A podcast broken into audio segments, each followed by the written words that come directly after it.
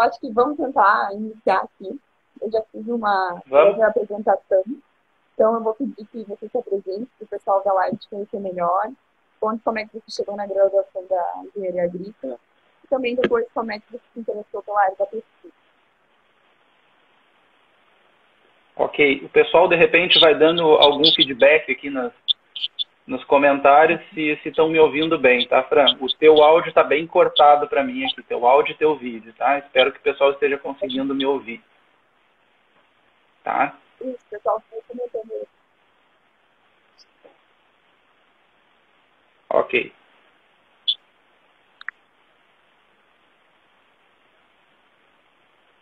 Bom, pessoal, Uh, acho que a Fran, se não me engano, ela, me comentou, ela comentou que já me apresentou. Eu sou o Ricardo Scherer Pondorf, eu sou engenheiro agrícola, né, formado na, na UFPEL, entrei em 2005 e me formei em 2009, 2, início de 2010, né?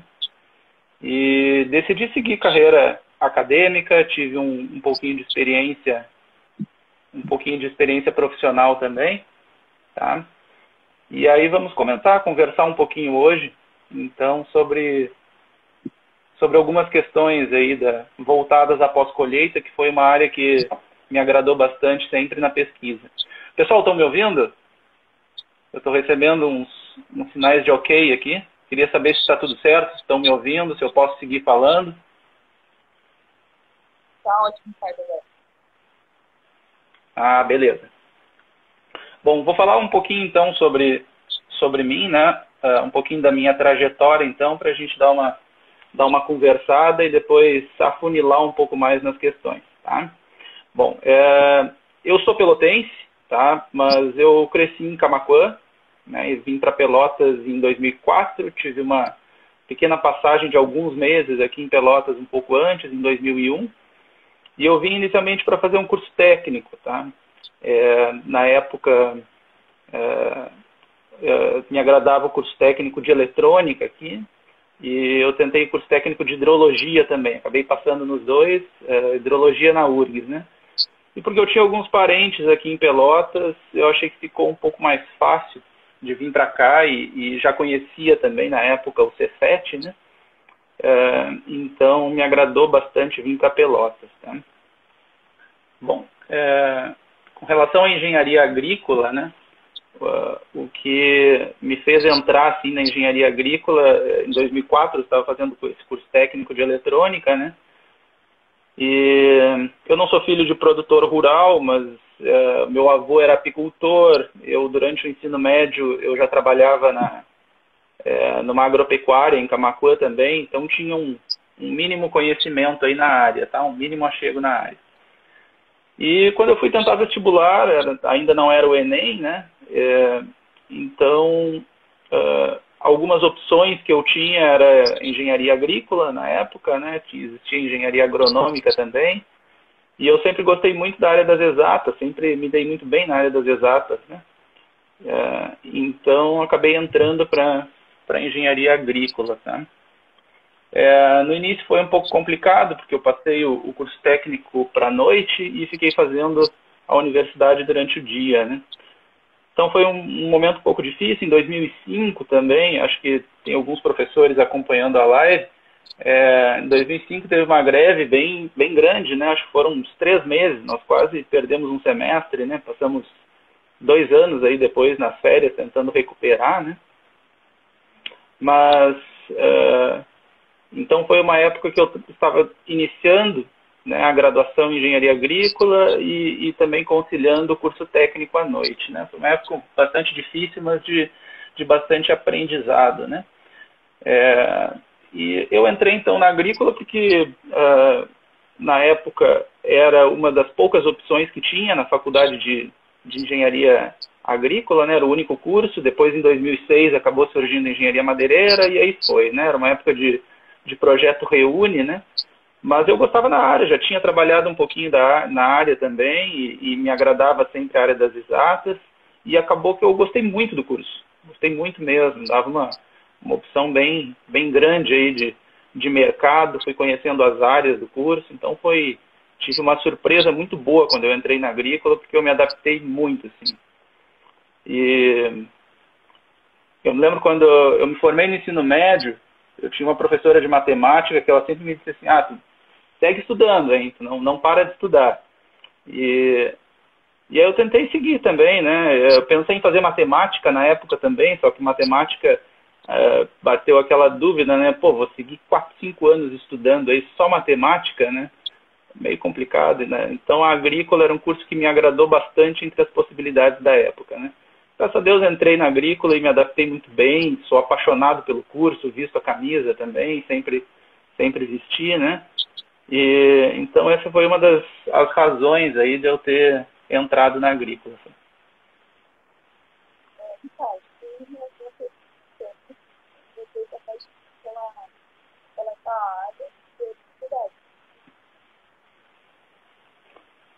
Fran, não, não consigo te escutar, Fran.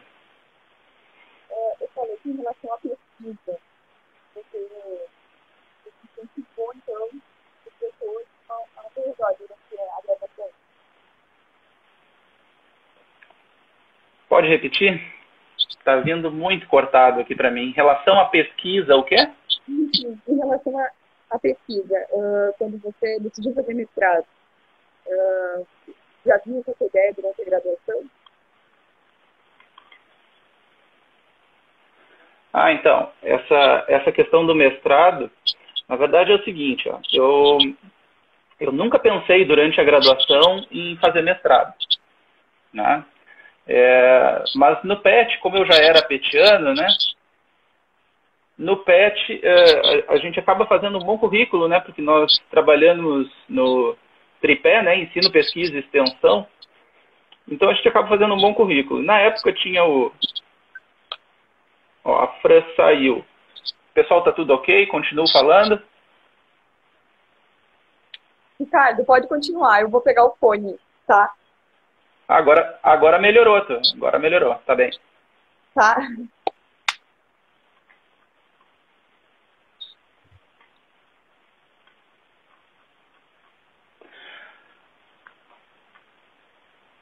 Deixa eu ver se ela volta. Bom, mas falando um pouco na, na época do PET, né, o, era o professor Orlando Ramires, e quando eu estava saindo da, quando eu estava saindo da graduação, o professor Orlando, ele, ele me disse assim, cara, tu vai ter a vida inteira para estudar, né? Quem sabe tu tenta uma para trabalhar, né? Então tenta seguir estudando. Eu fazia estágio numa empresa de de Camacuã já, que era a ECI, hoje a empresa infelizmente já nem nem existe mais, porque o, uh, o engenheiro que era o dono da empresa, o, o Carlos, ele veio a falecer, que era o coração da empresa, né? E eu tinha um, um primo meu que é engenheiro agrícola também, o Rogério, e ele já tinha trabalhado na empresa, então eu fiz um, um estágio lá dentro, né? Eu já estava até meio que conversando com, um engenheiro meio acertado de, de ficar na empresa e seguir trabalhando, né? Mas uh, acho que faltavam uns três meses para acabar a engenharia e, e eu tive essa conversa com o professor Orlando, né? Ele disse, cara, tenta, tenta fazer. É bom sempre tu ter oportunidade, né? É bom tu abrir oportunidade. Caso não dê certo lá e tu queira fazer mestrado, né?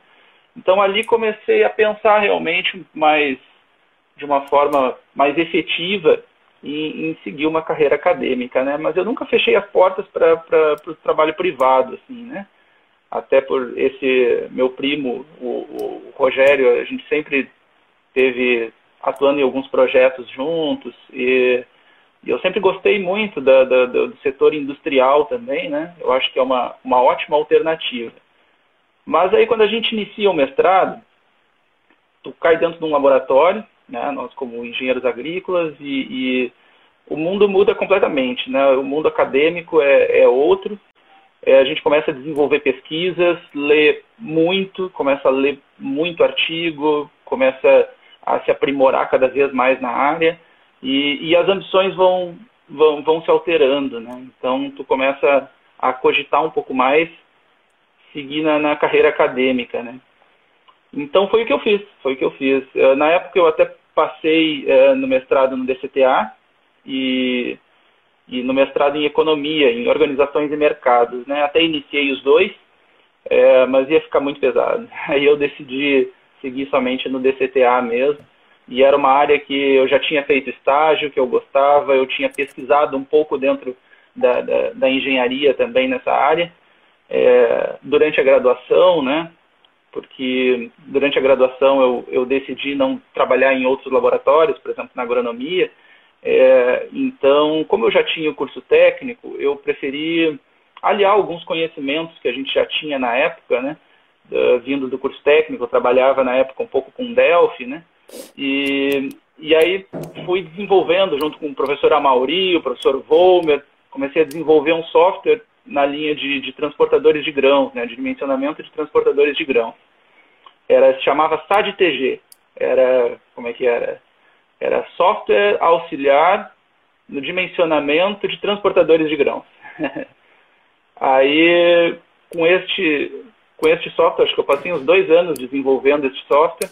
Em 2009 eu fui para o SIC, inclusive com ele, e ganhei o prêmio de jovem pesquisador da, entre as engenharias, né?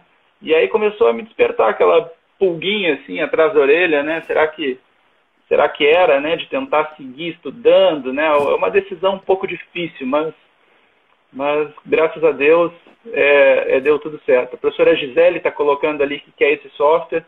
Ele precisa de melhorias, professora, mas eu tenho ele sim, ele disponibiliza.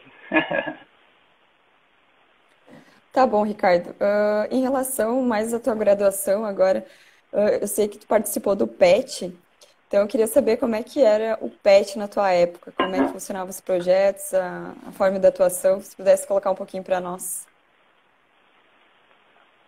Então, na época que eu entrei, em 2005, nós tivemos essa greve, foi uma greve bem, bem ampla, e uh, eu estava também uh, com curso técnico à noite, né? E logo em 2006, depois da greve, se não me engano, eu estava no terceiro semestre e tinha processo seletivo para o PET. Na época, não podia ser aluno do primeiro ano, se, se não me engano, tá? É, então, é, eu acabei prestando processo seletivo, passei, né? E foi muito importante. A, a própria engenharia agrícola, na época, ela já estava passando por muita transformação, né? Porque nós estávamos lá no prédio 33, aquela coisa, todos os alunos né, da engenharia agrícola que, que participaram de lá, né? Uh, as disciplinas básicas a gente desenvolvia lá no IFM, na, no Instituto de Biologia, né? Então, uh, então a gente ia pouco lá para o prédio 33 no primeiro ano. Tá? Não tínhamos um achego muito grande, nem conhecíamos tão bem assim os professores. Mas era uma época de reúne, né? que o, o projeto reúne, esse projeto de expansão da universidade. É, então, é, for, foi surgindo novos cursos. É, depois eu ainda estava na graduação e a reitoria saiu do antigo prédio dela, a engenharia agrícola se mudou para o prédio da reitoria junto com a veterinária, né?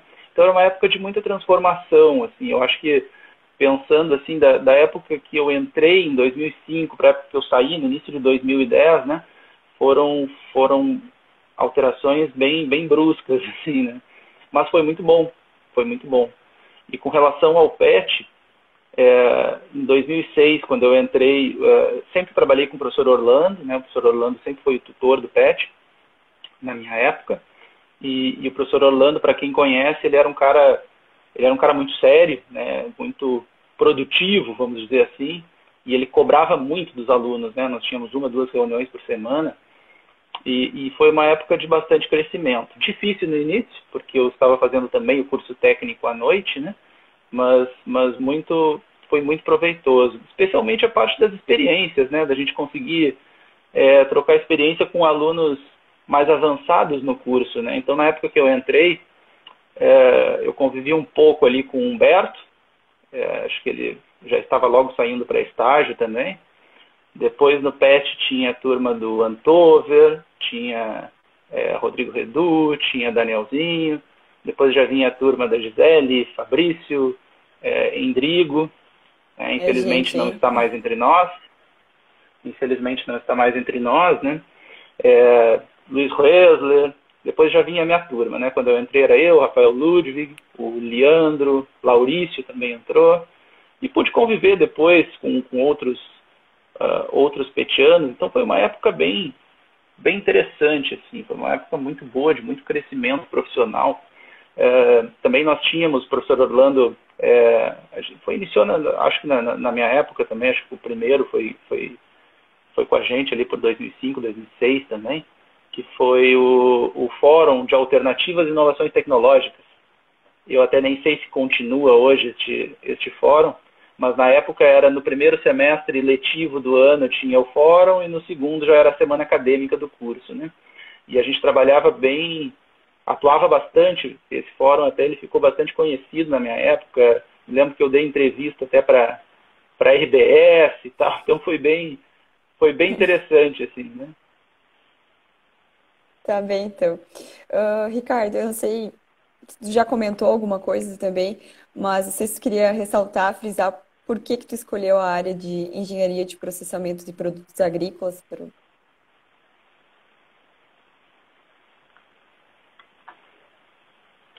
Bom, né, eu tinha alguns colegas que eles já tinham definido sempre uma área específica, né? Uh, e, e, uma coisa interessante da agrícola, né, para quem gosta da parte de engenharia, é uma possibilidade de, de trabalhar em diversos, diversas áreas diferentes, né, pela própria característica do curso. Né? Então, ah, se tu gosta mais da parte civil, tu vai trabalhar com construções rurais. A agrícola te dá toda a base para te trabalhar com construções rurais, não só a base.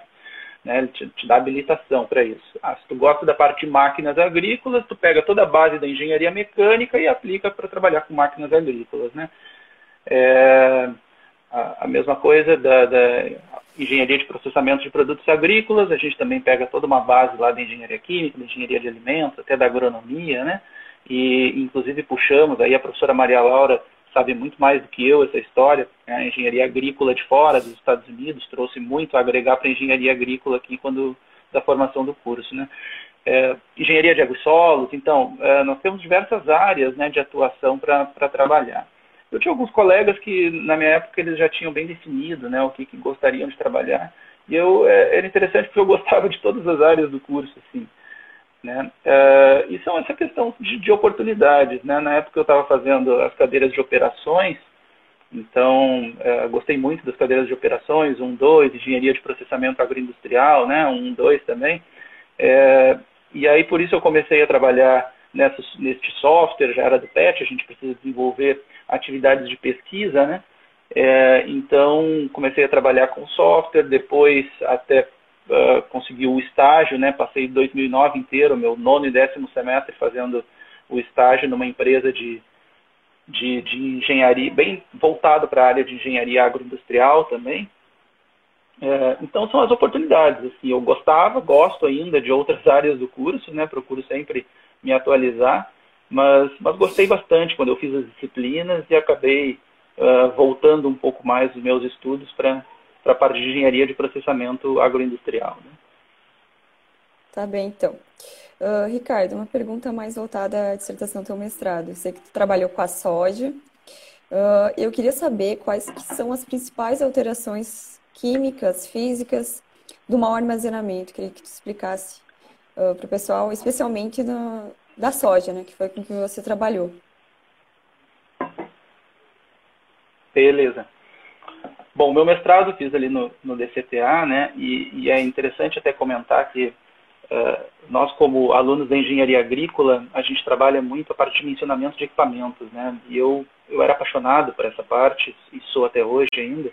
É, e a gente sai com este viés, um viés voltado no equipamento, no processo, né? E e quando eu saí, eu não tinha trabalhado ainda em, em, laboratório, né? E quando eu entrei no DCTA foi um certo choque, assim, né? Porque uh, muda bastante o foco. Então o foco sai do equipamento e volta voltado para a qualidade do produto. Pelo menos no meu mestrado, tá?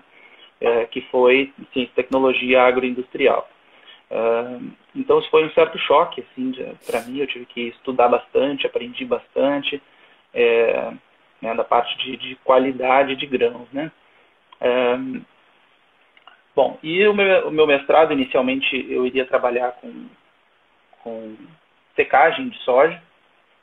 É, inclusive fui até a FURG fazer algumas disciplinas é, durante o mestrado, que eram secagem de alimentos, que era mais voltado para a parte de modelagem matemática, e, e também operações agroindustriais da, da, engenharia, operações unitárias da engenharia de alimentos. Tá?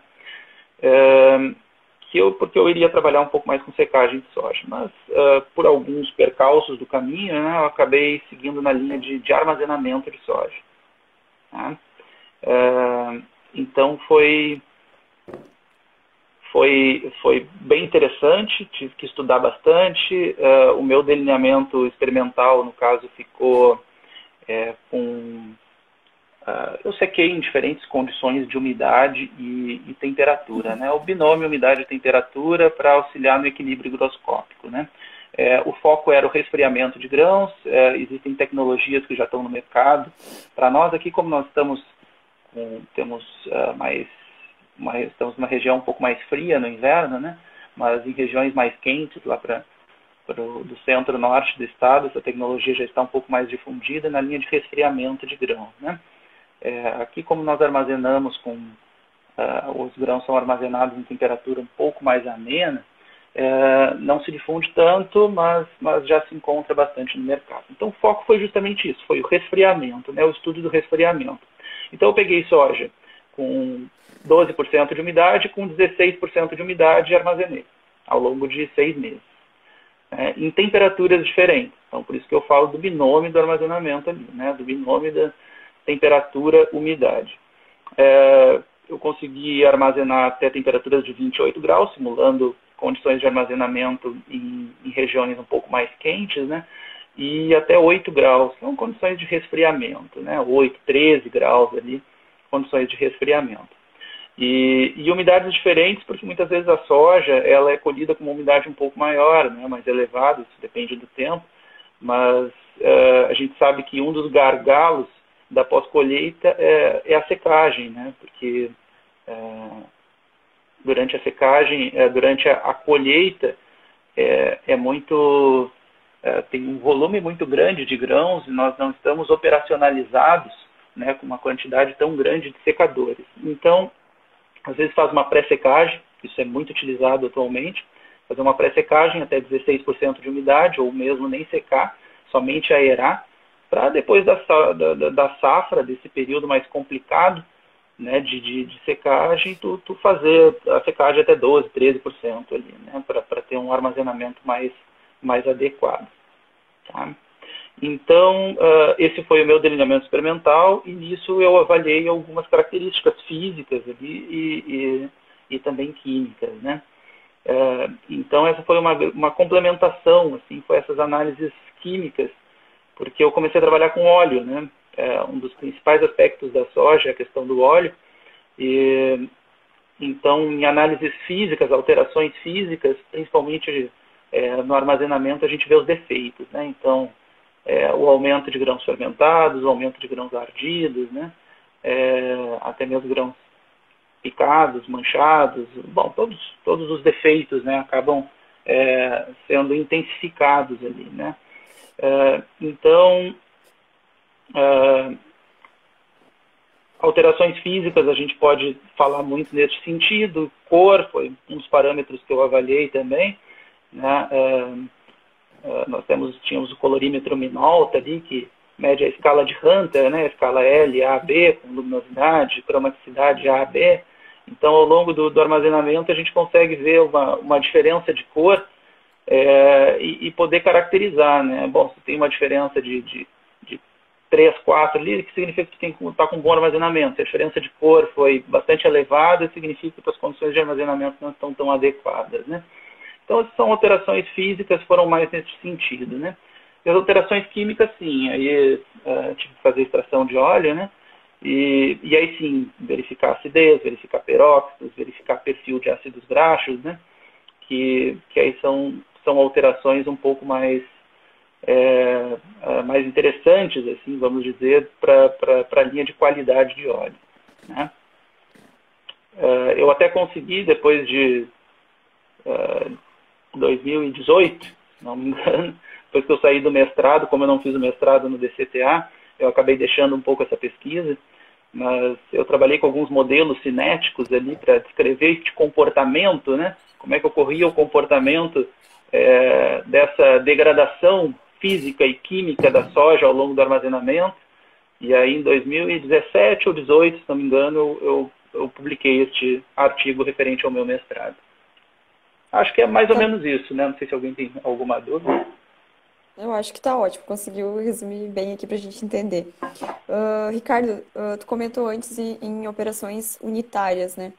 A gente sabe que a gente usa muito em grãos isso para otimizar processos. Uh, eu queria saber o que, que a engenharia agrícola tem feito em termos de pesquisa para se melhorar essa, essa otimização. Pode-se dizer assim. Uhum. É, isso é, é, interessante porque depois, quando eu saí do DCTA, né, eu fui fazer o, o doutorado na, na, na, engenharia de alimentos, né, no programa de pós-graduação em engenharia e ciência de alimentos da FURG, né. Isso muito porque eu já tinha, durante o mestrado, inclusive, feito as disciplinas lá de secagem e de, de operações unitárias. Eu gostava muito dessa parte de operações unitárias. Né? E a forma como era abordado lá veio também a complementar bastante os conhecimentos que a gente já tinha né, na engenharia agrícola. Né? Então, uh, tem muitas coisas, muitas operações que, que já são usuais na pós-colheita, né? É, especialmente a secagem, que o engenheiro agrícola ele tem uma atuação direta né? e, e gosta normalmente de estudar secagem, mas tem muitas outras operações que a gente pode estudar. Né? Então, por exemplo, filtração. Né? O engenheiro agrícola pode estudar muito a, a, essa questão de filtração, a interação do fluido, do ar com, com a partícula. Na filtração ali, por exemplo, filtros de manga para abatimento de pó né, na, na, na agroindústria. É, o abatimento de cinzas, abatimento de farelo de, de, de arroz. Né? É, então, essa, essa aplicação, né, esse estudo das operações unitárias dentro, trazendo para um, um viés das operações agroindustriais, mais voltadas para a engenharia agrícola, é bem interessante. É claro que o engenheiro agrícola ele trabalha um pouco mais é, na parte inicial né, do processamento, porque é, nós temos as operações mais voltadas para a matéria-prima. Né? Então, sei lá, tu começa com operações ali na linha de evaporação, de, de destilação, é, são coisas que a gente acaba utilizando também. Até é a própria moagem, né, Ricardo? Também, também, também. A própria moagem acaba é, interferindo, que são operações de redução de tamanho, né? É, então são operações usuais assim para o engenheiro agrícola que, que ele trabalha mais numa linha pensando numa cadeia produtiva, né? É, mais na parte inicial da cadeia produtiva, né? Depois a parte de transformação ou né, elaboração de, de, alimentos ali tem a gente pode atuar também, tem competência para isso, mas claro que tem outros profissionais aí que que até atuam também nessa área, né? Mas é interessante, eu sempre gostei dessa linha de operações e, e durante o doutorado, por exemplo, os meus dois principais artigos da minha tese nem são na área de grãos, são na área de operações, né? Porque um deles eu trabalhei no início com microalga e, e as operações de microalga para microalga, para extração de óleo de microalga eram a secagem, né? Inclusive utilizei alguns secadores diferentes também para para verificar esse comportamento, essa modelagem matemática do processo também de, de secagem.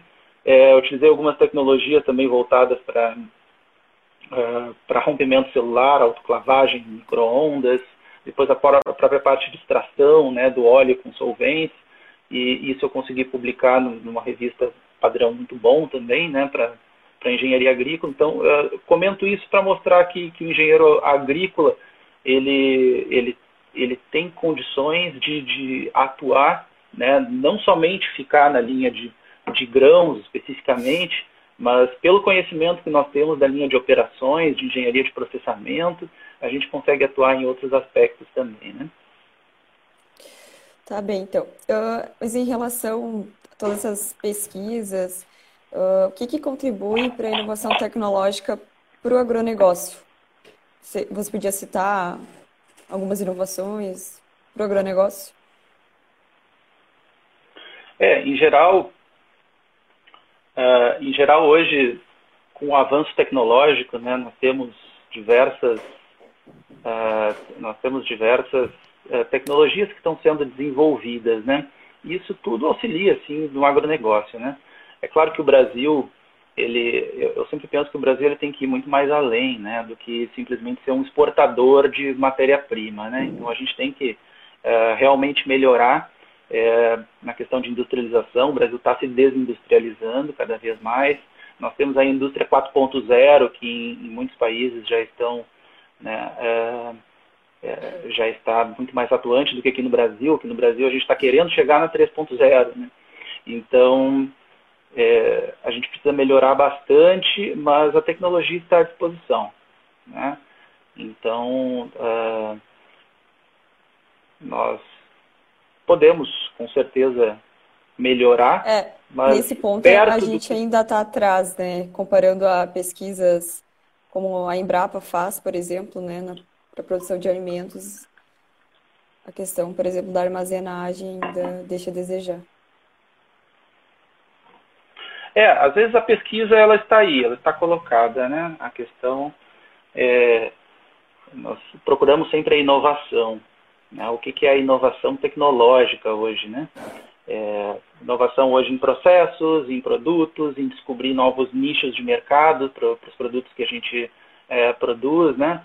Para não simplesmente exportar um, um, produto, né? Exportar um grão, e sim tu conseguir processar ele, produzir um, um, alimento e aí tu, tu descobrir um novo nicho de mercado e isso agrega, isso faz parte da cadeia produtiva, né? Então tu, tu, tu agrega é, valor aos produtos, né? Isso aí auxilia em, em, toda a cadeia, porque tu aumentando a produção, aumenta a produtividade, tu tem alunos envolvidos, o próprio produtor rural ganha mais, é, tu gera mais empregos, né? Quando tu acaba industrializando.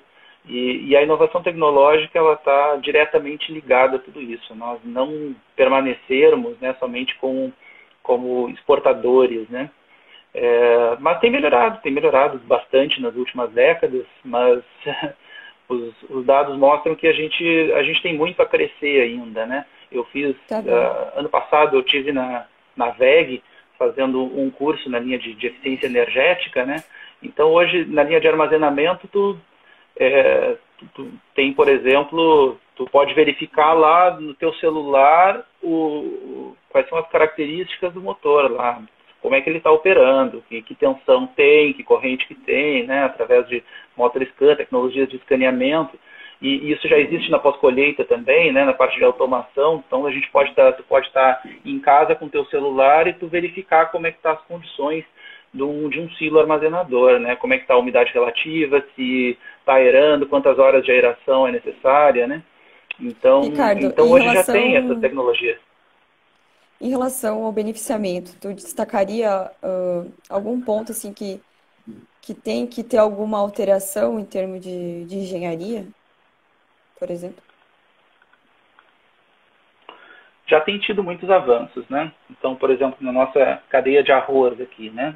temos a beneficiamento ou processamento de, de arroz, que é mais conhecido para nós aqui na região. Né? Nós temos muitas empresas que já estão trabalhando uh, direto nessa linha. E, e sempre dá para melhorar, né? sempre dá para melhorar. Mas ainda assim, nós podemos destacar que é, tem ocorrido um avanço tecnológico bem, bem interessante, porque uh, nós estamos chegando num limite já, né? Nós, nós não conseguimos mais melhorar tanto ali, por exemplo, na questão de quebrados, né?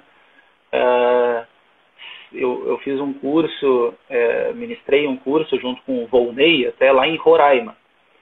Uh, até estava me lembrando disso esses dias. E, e, e, a minha ideia era de que eu chegaria lá e que né, ia ser um engenho bem precário e tal.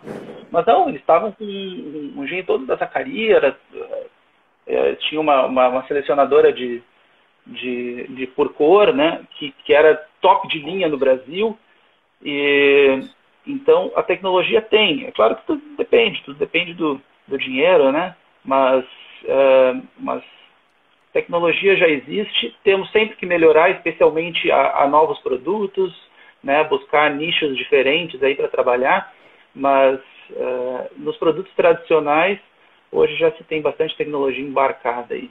Tá? Mas sempre tem, tá sempre bem. tem, especialmente tá na pesquisa, a gente pode trabalhar muito nessas áreas.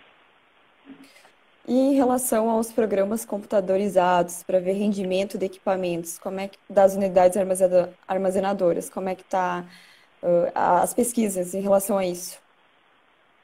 a programas computadorizados? É, então, por exemplo, a maioria das. Como eu já tinha comentado, até, é, né, tu consegue hoje, já existem softwares que tu do celular tu já consegue gerenciar tudo. Então, essa parte de automação, isso, né, essa interface homem-máquina e internet das coisas, né, hoje se fala muito internet das coisas, né, a IoT. Então, com essas possibilidades, hoje a gente tem muitos softwares para isso. É, de diferentes empresas. Né? Inclusive aqui em Pelotas nós temos uma empresa bastante tradicional nessa linha de automação que já consegue fazer é, este, este monitoramento, né? por exemplo, em silos, né? É, umidade relativa, temperatura, né? É, mas tu tem outras tecnologias que, que tu pode é, acrescentar em todos os teus processos, né? Para saber se o teu produto está saindo, com que qualidade está saindo, quanto tu está gastando né, energeticamente. É, tem softwares escada, que eles são justamente é, específicos para isso, para te fazer essa, essa automação, ligar e desligar né, os processos. Mas eu acho que é, é, é essencial ainda que o software ele acaba não substituindo né, é, o, o, o ser humano. Né? Então, um bom profissional, um bom engenheiro agrícola, ele tem todas as condições de, de trabalhar e conseguir melhorar a eficiência dos processos, né? Eu até sempre costumo dizer que o, o engenheiro ele sempre se paga né, dentro de uma, de uma indústria. Né? O bom engenheiro consegue trabalhar direitinho, ele acaba se pagando.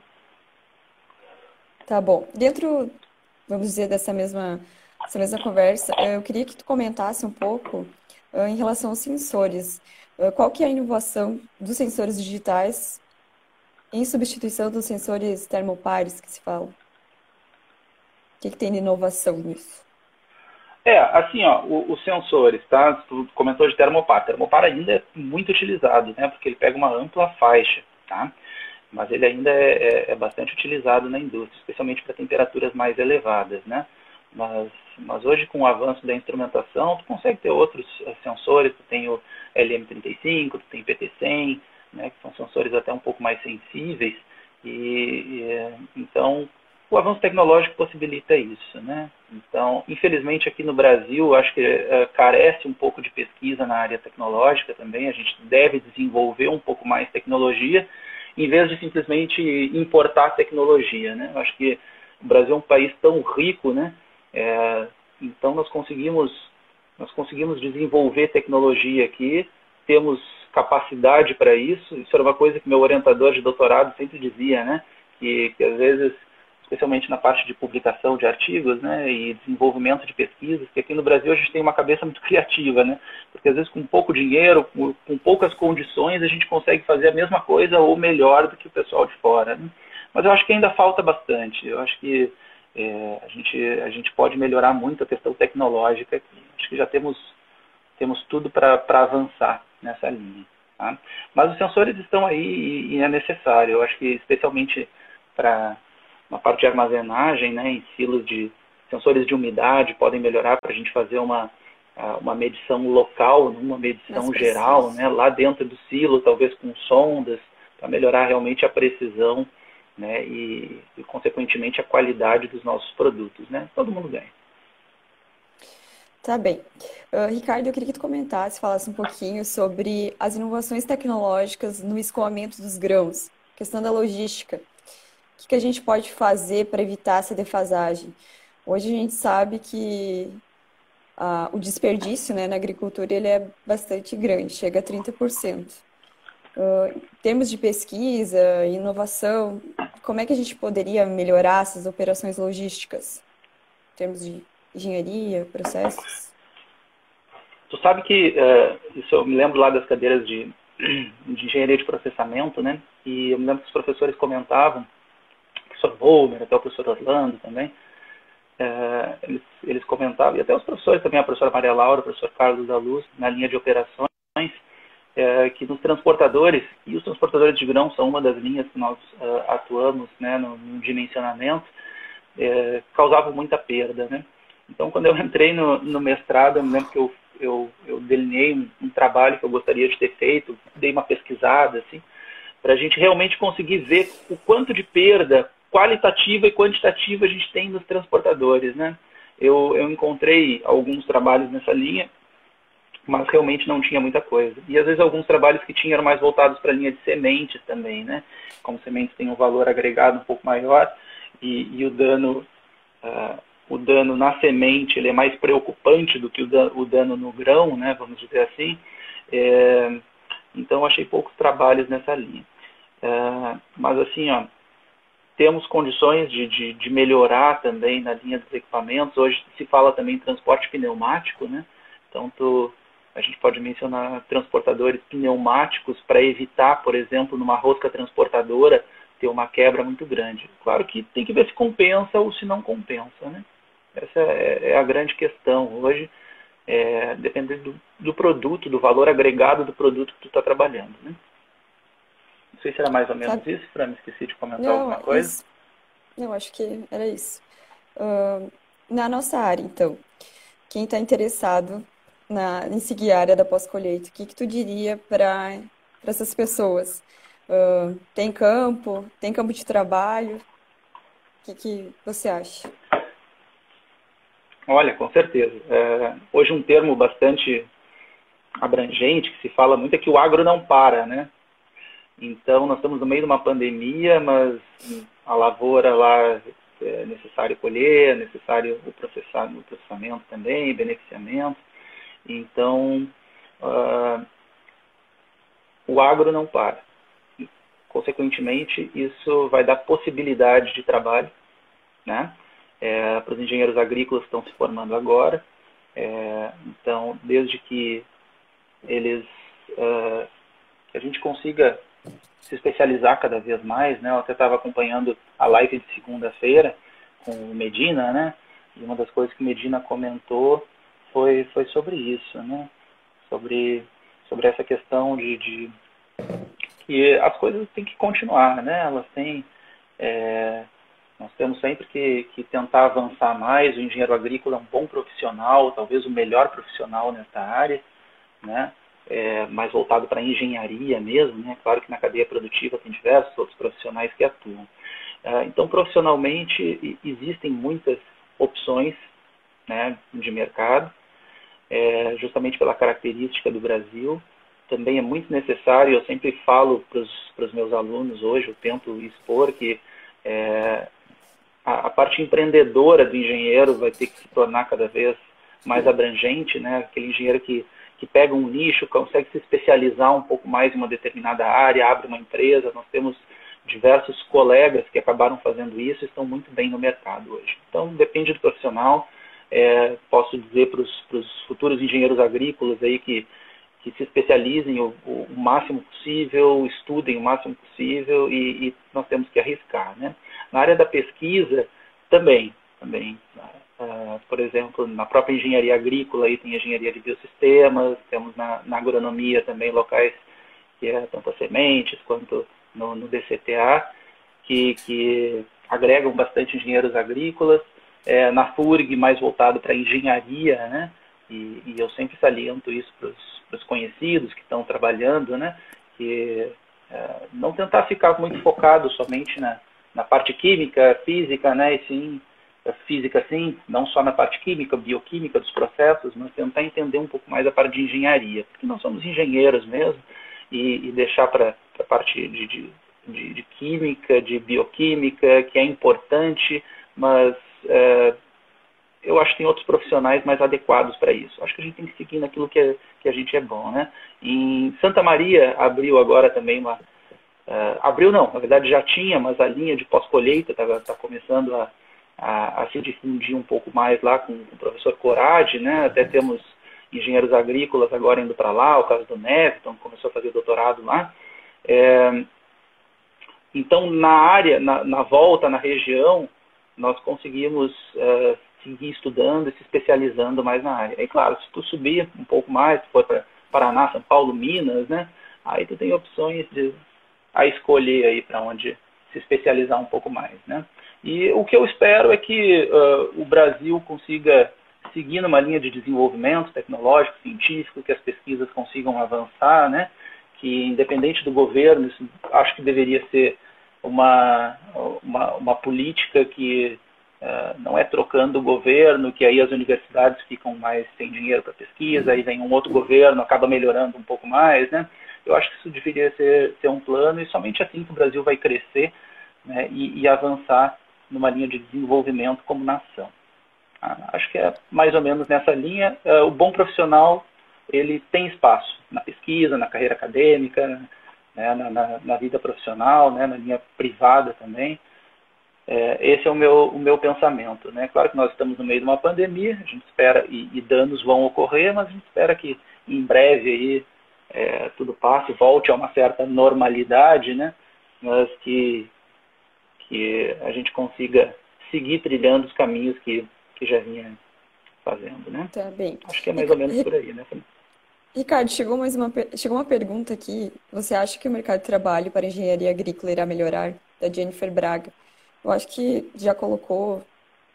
Eu acho que em tempos de pandemia tá difícil para todo mundo, né? Mas com certeza o agro ele tem muito a proporcionar e nós como engenheiros uh, consegui conseguimos abranger, abranger, né? Muitas coisas que que outras profissões não conseguem. Então acho que tem espaço, sim. Basta estudar, querer ir atrás. Eu acho que sim. Tem que estudar, tem que galgar. Cada um tem que galgar o seu espaço. Mas eu acho que tem espaço para todo mundo no mercado e até pela característica do Brasil, né? Nós temos muito a avançar na parte tecnológica e nós somos um país produtor. Então nós temos essa característica. Eu acho que o engenheiro agrícola, até porque nós não somos tantos assim, né? Então é, tem que seguir, independente da área que tu for. Eu acho que essa é uma das áreas que está em crescimento, vai continuar em expansão.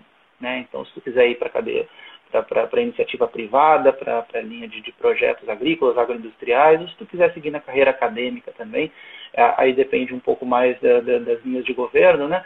mas é, das oportunidades que, que, teremos são um pouco menores, mas existem também. Para o bom profissional, para o bom pesquisador, eu, eu acredito que, que tudo dá certo. Então tá bom, Ricardo. Eu acho que a gente vai ter que encerrar, porque é uma hora de live e daqui a pouco fecha aqui. Primeiramente, eu queria te agradecer. Tem muitos elogios aqui positivos. Eu fico muito feliz de ter aceitado o convite. Te conheço, que tu é uma pessoa maravilhosa, um excelente profissional. Então, muito obrigado por ter aceito, sabe? O pai te agradece. Ok. E a gente se vê por aí. Eu que agradeço. Tá bom? É isso aí. É isso aí. Brigadão. Eu que agradeço. Um abraço a todos aí. Tá bom. Tchau, tchau. Bom, pessoal, eu vou fechar a live aqui. Queria agradecer a todo mundo que nos assistiu e nos acompanhe nas redes sociais, porque vai ter mais conteúdo. Tá bom? Então, até mais. Obrigada.